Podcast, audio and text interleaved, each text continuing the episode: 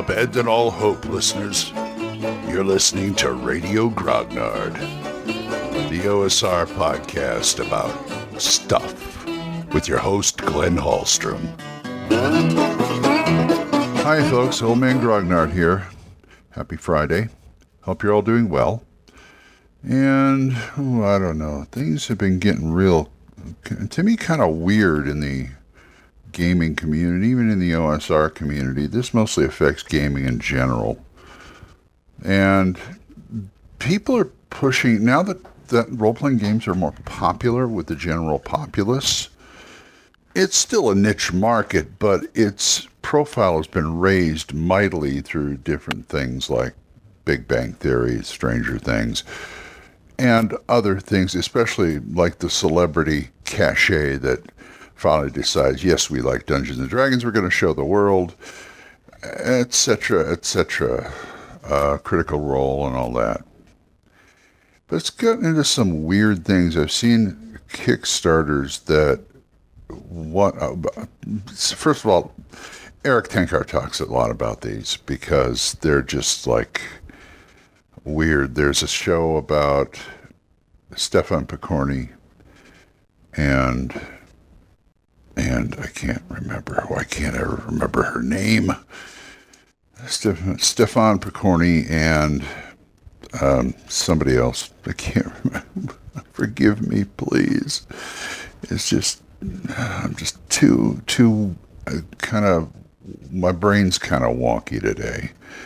So forgive me if I can't remember your name. Uh, traveling the world playing games. And there's that. There's the phenomenon of professional game masters or professional dungeon masters that is going on right now.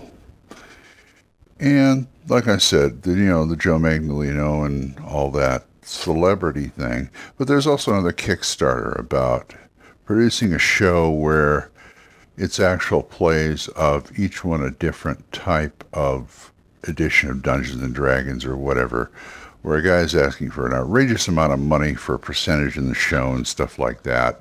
And these are done on Kickstarter. And this guy, it's done by people. Well, the first one with Stefan and oh, Satine Phoenix. I'm sorry. I'm please forgive me, Satine. I didn't mean to.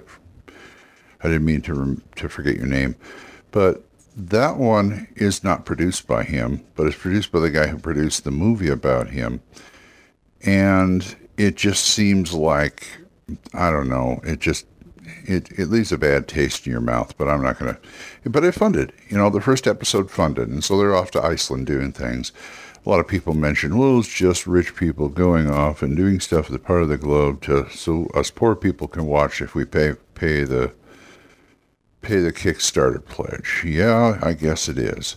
This other guy who wants to do different editions of D&D's actual plays and examples is asking for like $8,000 one level and he just he just that you know you you get to watch the program. I guess he, he says you get a percentage and all this, which I believe is against Kickstarter rules and maybe even federal law. I don't know.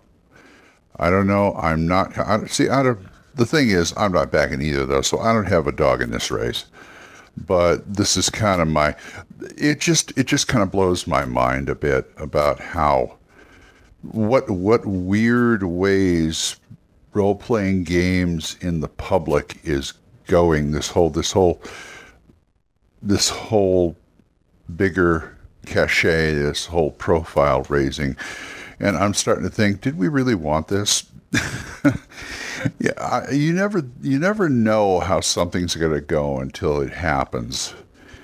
And what I mean is, you never know how these things are going to turn out. Okay, fine. Role playing games are more known now. They're becoming more of a viable entertainment alternative.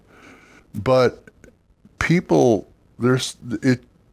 It's kind of like okay, let's take it back to the rise of third edition D and D. A lot of stuff. I mean, they they made the open game license, which in turn made it possible for the OSR, which is a good thing. I mean, because it's a two-edged. Once again, it's a two-edged sword. Everything that happens is a two-edged sword. The two-edged sword in third edition, of course, is a lot of stuff was made by third parties, which is what Wizards of the Coast wanted. But on the downside, a lot of it was crap. Now, the upside to us is the OSR came out of that. The downside to them is the OSR came out of that. so and it's going this way too because you're getting these outrageous things like sending people all over the game, or I think the other guy, the other guy with the the the video series is supposed to be a, a web series. You know, he's asking like eight thousand bucks, and there's no other tiers, and it's like, man, oh man, you really don't know how this works, do you? And I think there are actually people who are pledging, but like I said, it takes this this higher profile is taking a weird to me it's taking a weird turn in the media in the in the public's consciousness. And if we're and I'll just say it now if we're not careful you know we don't want to go back into the role-playing game dark ages of the the satanic panic. It may not be a satanic panic but it's still going to be oh it's a weird game for weird people. You know we don't want it to go back to that so I think we're going to have to just keep it. Somebody should keep, I don't know if somebody should keep, but just as a whole, we should all keep an eye on it. And things like these Kickstarters I'm talking about, remember, vote with your wallet. And, you know, make a, make a conscious decision. Do you really want to get in? Do you really want to see this thing succeed? There are quite a few Kickstarters out there, and I can go on, but I'm not because Erik Tenkar covers it better than I can. That you really don't want to see succeed because it's a stupid idea. There are a lot of stupid ideas out there. And I'm not saying these are stupid ideas, but they're certainly far left field. Let me put it that way. From what from what I've seen, from what we I mean, we want this to be a respectable hobby. I mean, as respectable as say, I don't know, model trains or chess or you know, things like that but we don't want to be we also but we don't want it to be perceived as that weirdo hobby. That's something you know it doesn't want to be it doesn't you know you don't want to think of it in the same in the same idea of as like say I don't know uh, S and M or anything like that. I know that's extreme, but you know S and M clubs or something, or you know you don't want you don't want people think this is a kink or something or a fetish but it's this respectable hobby, and we that's all that's all we ever wanted really was it to be a respect respected as much as like wargaming is or any other hobby, stamps, coins, model cars, things like that. That's all we ever wanted, and just have it thrive as a viable entertainment option. So, anyway, I just I was a little concerned about the weird turns that the gaming and the gaming community is the gaming as as a hobby is going. So I just thought I'd get out that out there.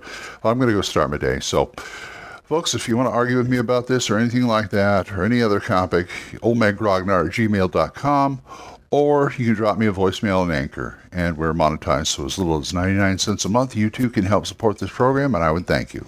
And thank you, Jonathan, Oliver, Gilbert, Juan Carlos, and Daniel for supporting my program. I appreciate it. So until I see you folks next time, keep the dice warm, and I'll talk to you later. Bye-bye. Questions? Comments? Send them to oldmangrognard at gmail.com. We'll see you next time when Radio Grognard is on the air.